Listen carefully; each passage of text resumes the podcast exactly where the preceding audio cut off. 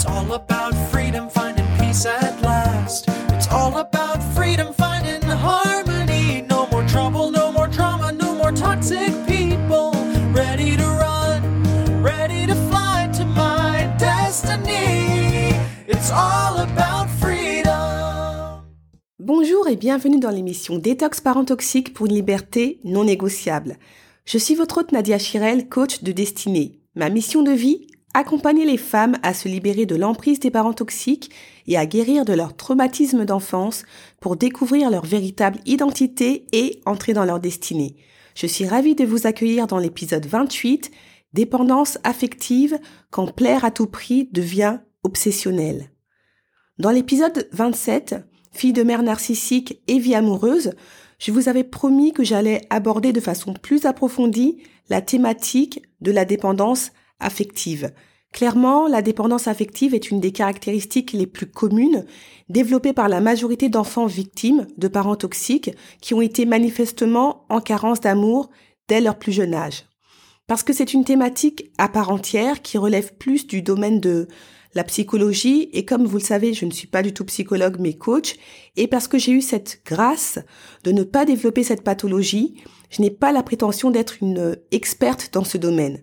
C'est donc, entre autres, pour ces raisons que j'ai estimé qu'il était plus sage et pertinent de me retrancher derrière Sylvie Tenenbaum, une psychothérapeute qui a écrit un livre sur le sujet Vaincre la dépendance affective pour ne plus vivre uniquement par le regard des autres. Dans la mesure où c'est une pathologie qui touche un bon nombre de personnes ayant souffert de carences affectives et dont la thématique pourrait clairement faire l'objet d'un podcast, à lui tout seul, j'ai décidé de vous partager une fois par mois des extraits d'un chapitre du livre en question.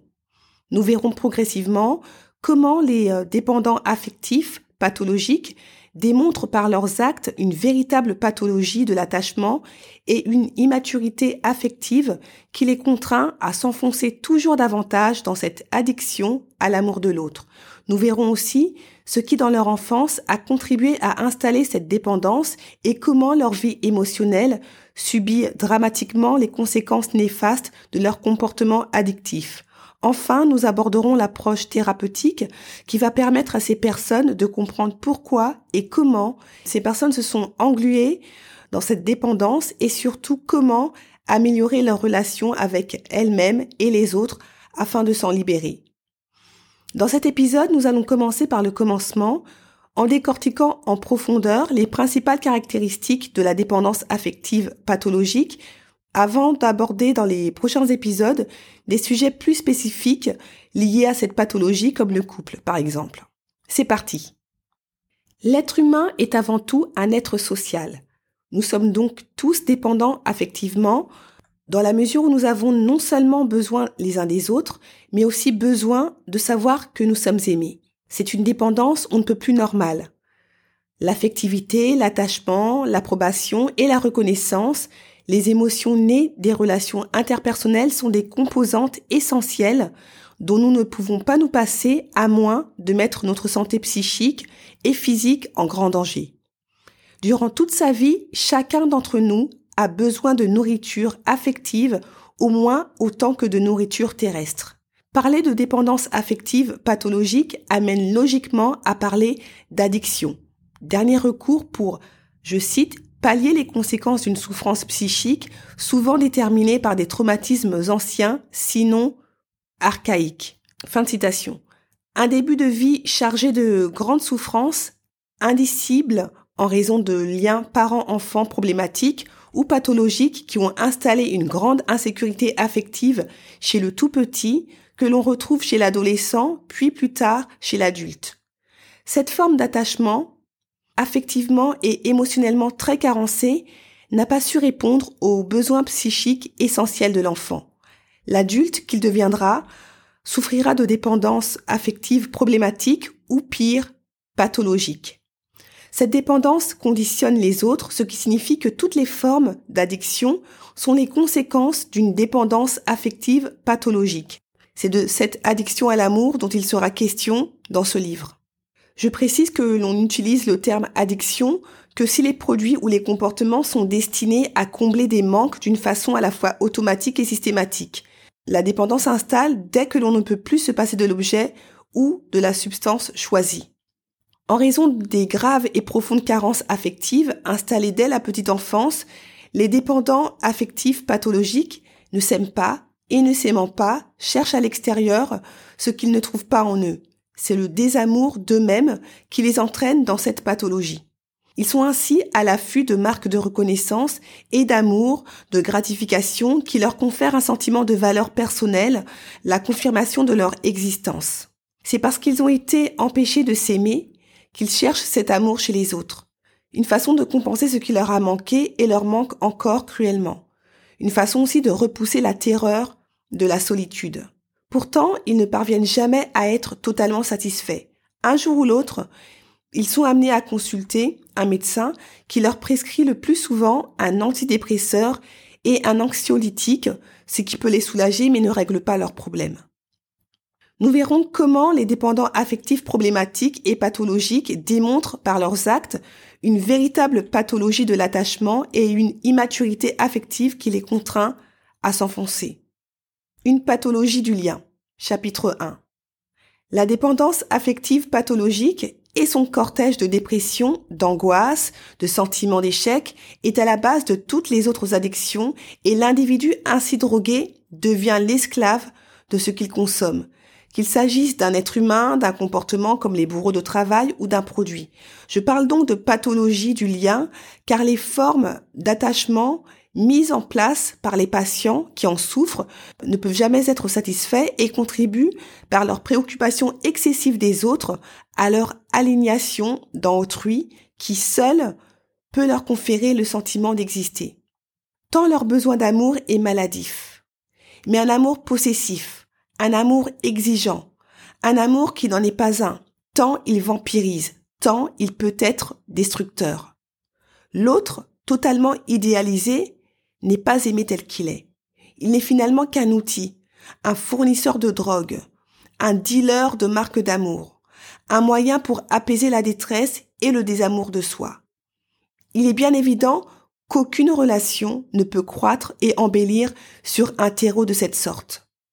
Les patients dépendants affectifs pathologiques sont narcissiques, c'est-à-dire sans en être conscients, constamment en recherche de marques de reconnaissance et d'approbation qui les rassurerait sur leur, leur valeur. Ce qui pourrait leur permettre de faire naître une ébauche d'estime de soi.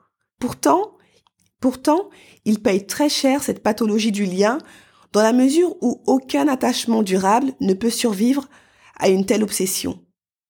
Quant aux nombreux sacrifices auxquels ils consentent pour tenter de se faire aimer, ils finissent évidemment par générer de la colère, de la rancune contre ces autres qui, tout bien considérés, ne savent pas les apprécier à leur juste valeur. Car la pathologie du lien découle directement d'une certitude. Le sentiment de leur valeur personnelle et leur bonheur ne peuvent advenir que de l'extérieur. Plaire à tout prix. Vous avez sans doute déjà observé ces gens qui se conduisent comme vos meilleurs amis, même sans vous connaître réellement. Il leur suffit d'avoir le désir de vous satisfaire. Donnez-vous votre avis, ils acquiescent. Émettez-vous une demande, il se précipite pour la satisfaire. Exprimez-vous une plainte ou une doléance, il vous écoute, compatissant, et vous donne des conseils. Déplorez-vous le comportement de quelqu'un à votre égard, ils prennent instantanément votre parti, fustigeant cet individu, connu ou non, qui vous a déplu. Car les dépendants affectifs pathologiques ne vivent que dans la quête de plaire à tout prix pour obtenir de l'amour, recevoir des compliments, être reconnus pour leur qualité relationnelle.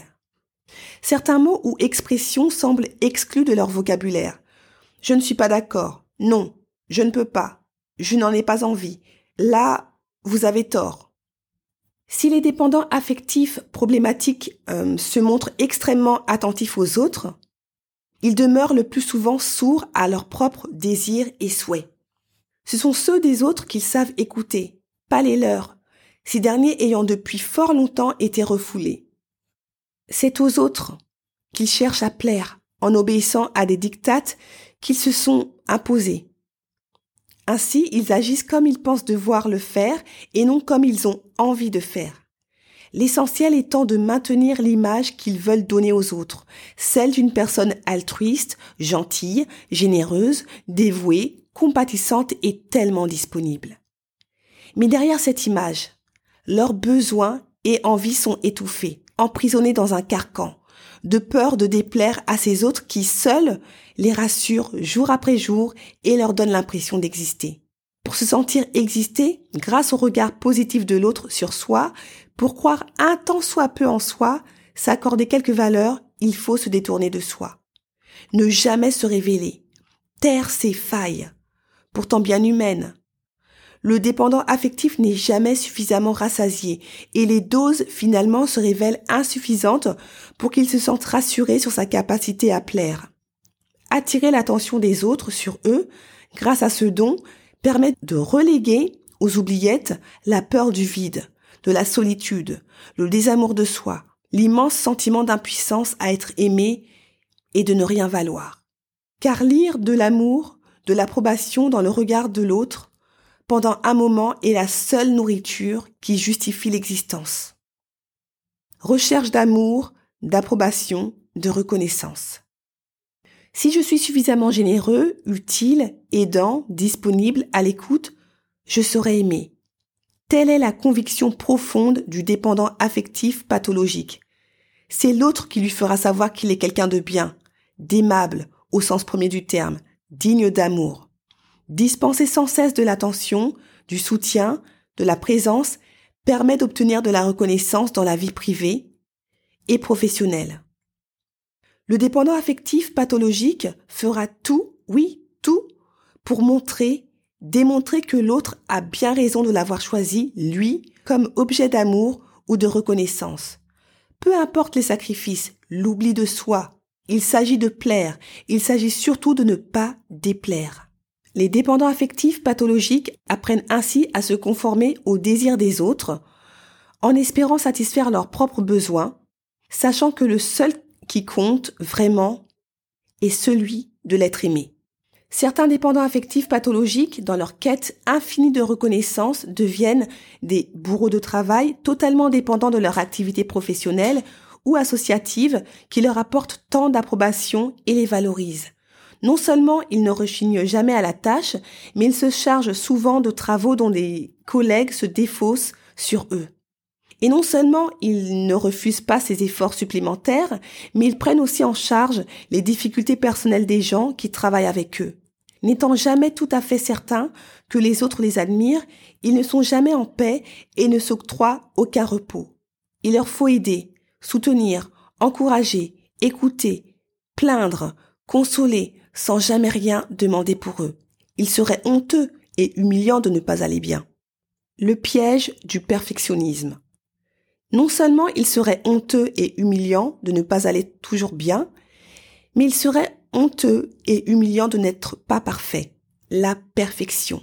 Un idéal dont tant de patients en thérapie peinent à se défaire. Car s'ils ne sont pas parfaits, on risque de ne pas les aimer, on risque même de les rejeter ou bien ils vont trahir leurs parents, tout au moins les décevoir. Le droit à l'erreur leur est, depuis toujours, interdit, ou alors il peut coûter parfois très cher. Car c'est la peur, la terreur pour certains, qui les maintient sur le chemin de l'illusoire perfection. Le moindre faux pas les entraînerait sur la voie de la moquerie, du mépris, de la désapprobation. Et que deviendrait la belle image? Comment regagner la confiance, l'estime, le respect des autres? La pression constante d'un idéal de perfection tend leur cou, raidit leurs épaules, brise leur dos, trouble leur sommeil. Qu'importe. Tyrannique, exigeante à l'excès, elle les maintient dans leur extrême dépendance et leur évite la dépression où les entraînerait tout manquement, toute erreur. D'une humeur en apparence égale, ils se conforment à ce qu'ils croient que les autres exigent d'eux. Et lorsqu'ils évoquent leurs propres émotions, ils se cantonnent à leur bonheur de rendre les gens heureux, d'avoir pu les aider. Il existe une autre façon de vivre la dépendance affective pathologique, plus discrète et masquée. Elle se rencontre chez les personnes qui clament haut et fort qu'elles n'ont besoin de personne, qui sont généralement à l'écoute de leurs besoins et désirs, qu'elles parviennent parfois si bien à satisfaire que d'aucuns peuvent les accuser d'égoïsme ou d'égocentrisme. Si l'on s'avisait de leur proposer un diagnostic de dépendance affective, elles ne comprendraient pas et le refuseraient. Elles ne sont pas en recherche constante d'amour ou d'approbation et se montrent tout à fait capables de s'exprimer sur leurs idées, certaines de leurs émotions, leurs souhaits. Le plus souvent, elles vivent très bien leur célibat, en apprécient le confort et la liberté. Lorsqu'elles sont amoureuses, elles éprouvent assez vite, passé les premiers émois de la passion, le sentiment d'étouffer. Elles se sentent oppressées, comme si leur partenaire, au fil du temps, les entravait. Ce qui, au bout de quelque temps, leur devient si invivable qu'elles provoquent la rupture. Ces femmes sont très autonomes dans tous les domaines de leur vie, indépendantes et sûrement pas déprimées, enfin la plupart du temps. Pourtant, leur vie amoureuse est faite de ruptures successives tant elles craignent l'engagement dans ce domaine. Pourquoi alors parle-t-on de dépendance affective pathologique pour ces personnes qui sont autonomes, responsables, qui savent très bien se prendre en charge et ne sont en rien isolées tout en ne craignant pas apparemment la solitude? La raison réside dans leur enfance. Aucune envie ne pouvait être exprimée et donc encore moins satisfaite la constante intrusion de leurs parents, par ailleurs tyranniques quant aux idées, pensées et sentiments autorisés, les a à ce point empêchés de développer leur propre personnalité qu'elles éprouvent de très grandes difficultés à associer intimité et amour, engagement et amour authentique. Les demandes de l'autre sont souvent vécues comme des intrusions, l'expression de leur amour comme des freins à leur indépendance. Une indépendance qu'elles défendent farouchement, au prix de leur solitude. Elles vivent ainsi un combat intérieur particulièrement pénible, combat entre leur désir d'aimer et d'être aimé et la défense de leur indépendance si chèrement acquise. Exprimer leurs désirs et leurs émotions, formuler des demandes sont des comportements qu'elles évitent. Elles se dévoileraient et ce faisant oseraient prendre le risque de révéler leur vulnérabilité. Alors trop souvent, elles se satisfont de relations en surface, où sensualité et sexualité prennent toute la place ou presque. Pourtant, tout au fond d'elles-mêmes, elles ne comprennent pas pourquoi elles ne tombent que sur des hommes qui ne sont pas disponibles, pourquoi elles sont toujours la deuxième, pourquoi elles sont finalement toujours seules? La suradaptation au désir de l'autre. Les personnes dépendantes affectives pensent et décident leur comportement selon ce qu'elles imaginent du jugement des autres à leur endroit jugement forcément présumé. Elle bâtissent des hypothèses sur les attentes des autres vis-à-vis d'elles et s'ajuste à ces hypothèses. Et puisqu'il faut être parfait, il faut aussi se taire en soi et se taire à l'autre. Car entretenir l'image impose de garder sous silence, de ne pas, de ne même pas imaginer une critique, un jugement négatif, une idée différente, l'expression d'un sentiment personnel qui irait à l'encontre de la relation parfaite, de l'entente totale. Les dépendants affectifs pathologiques sont muselés par leur besoin impérieux de plaire et d'être approuvés en tout. Ce ne sont pas leurs désirs qui comptent, mais ceux de l'autre. Leurs idées, croient-ils, n'intéressent personne et risqueraient de heurter cet autre qui pourrait alors les rejeter ne plus porter sur eux ce regard grâce auquel ils se sentent exister et peuvent continuer à vivre. Alors au prix de graves et très nuisibles contorsions avec leur identité profonde, avec ce qu'ils sont vraiment, ces grands dépendants acceptent non seulement de s'adapter aux désirs de l'autre, mais de s'y suradapter, tels des enfants qui craignent de perdre le seul amour qui leur importe, celui de leurs parents. Et tant pis s'ils sont appréciés, aimés pour ce qu'ils ne sont pas, pour leur grand talent à jouer un rôle. L'essentiel est d'être appréciés, aimés, parfois admirés. Et tant pis si leurs actes vont à l'encontre de certaines de leurs valeurs, pourvu qu'ils conviennent à l'autre. C'est ainsi qu'ils peuvent se surprendre à affirmer des idées qui ne sont pas les leurs, à émettre des opinions différentes de ce qu'ils pensent vraiment. Ils peuvent même mentir délibérément pour ne pas risquer la désapprobation, protégeant ainsi leur image et jouant parfaitement leur rôle. Jusqu'à ne plus savoir ce qu'ils pensent vraiment. Car il est bien ici question d'un rôle, dont l'autre écrit les dialogues et organise la mise en scène malgré lui. Les grands dépendants affectifs n'ayant pas droit à la spontanéité, ils ne font que réagir. Leurs paroles, leurs actes viennent en réponse à l'autre, ce qu'il attend, ce qu'il désire, ce qu'il dit, fait et veut faire, pense, etc. S'il se donne le droit à l'initiative, ce n'est qu'en fonction de l'autre, ce qui peut lui plaire, le contenter, pour qu'il ne se détourne pas, surtout pas. Afin d'éviter une réplique malheureuse, ils se contiennent jusqu'à paraître parfois rigides, mais toujours à l'écoute, attentifs, puisqu'il faut sans cesse se contrôler pour rester aimable, le plus aimable, jusqu'à ne plus savoir non plus qui ils sont vraiment. À force de porter un masque, un costume qui ne sont pas les leurs, bon nombre de ces grands dépendants affectifs sont dans un faux self. Ils se sont tellement coupés de leur véritable personnalité, de leur véritable identité, qu'ils finissent par confondre le rôle et leur réalité. Une réalité qu'ils n'aiment pas, qui les confronterait directement avec leurs problèmes, une réalité qu'ils refusent de regarder en face. D'autant plus qu'ils n'apprécient pas vraiment le tête-à-tête avec eux-mêmes, loin s'en faut. Ils ont trop besoin d'être entourés. La solitude est bien trop pénible.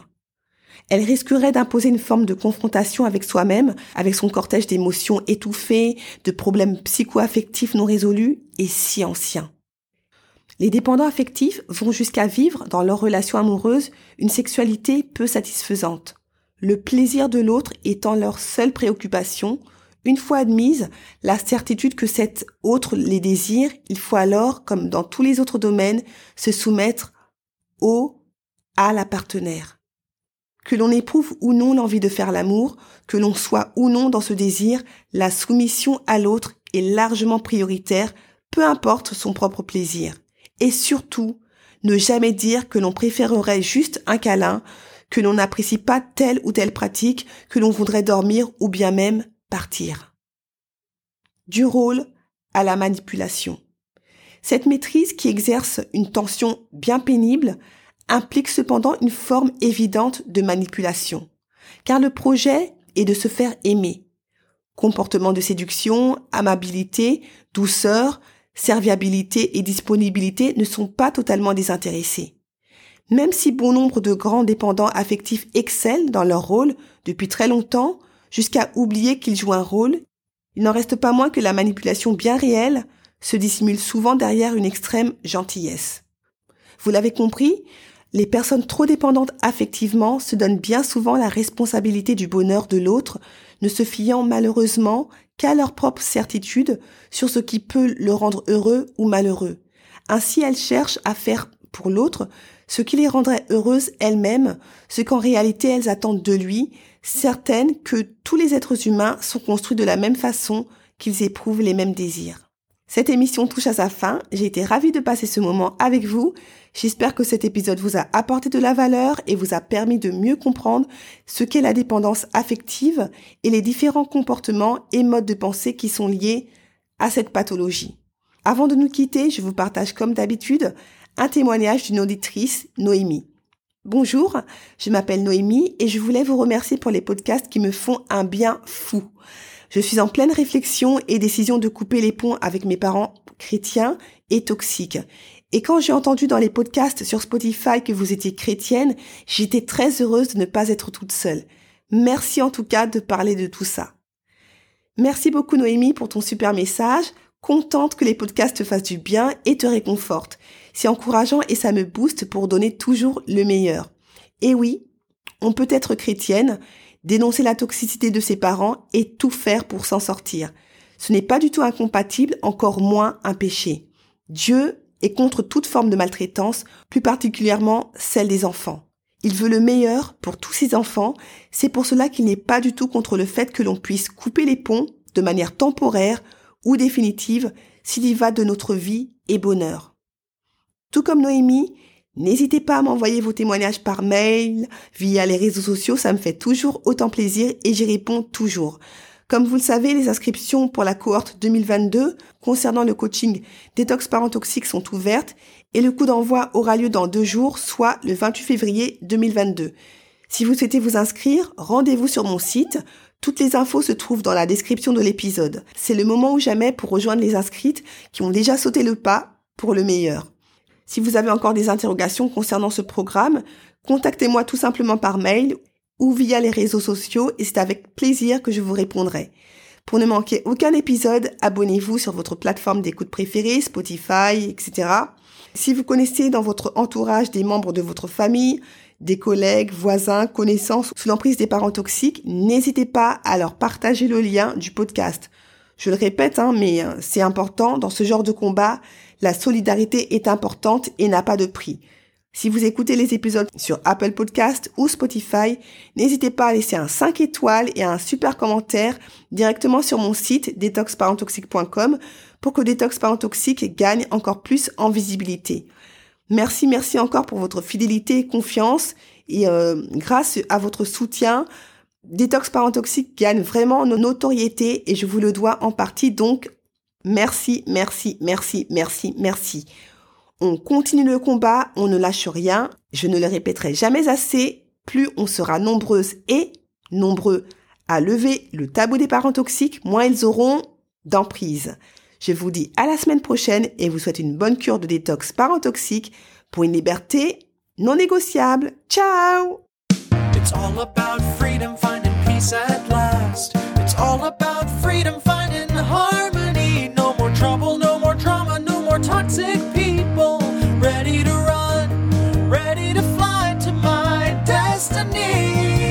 It's all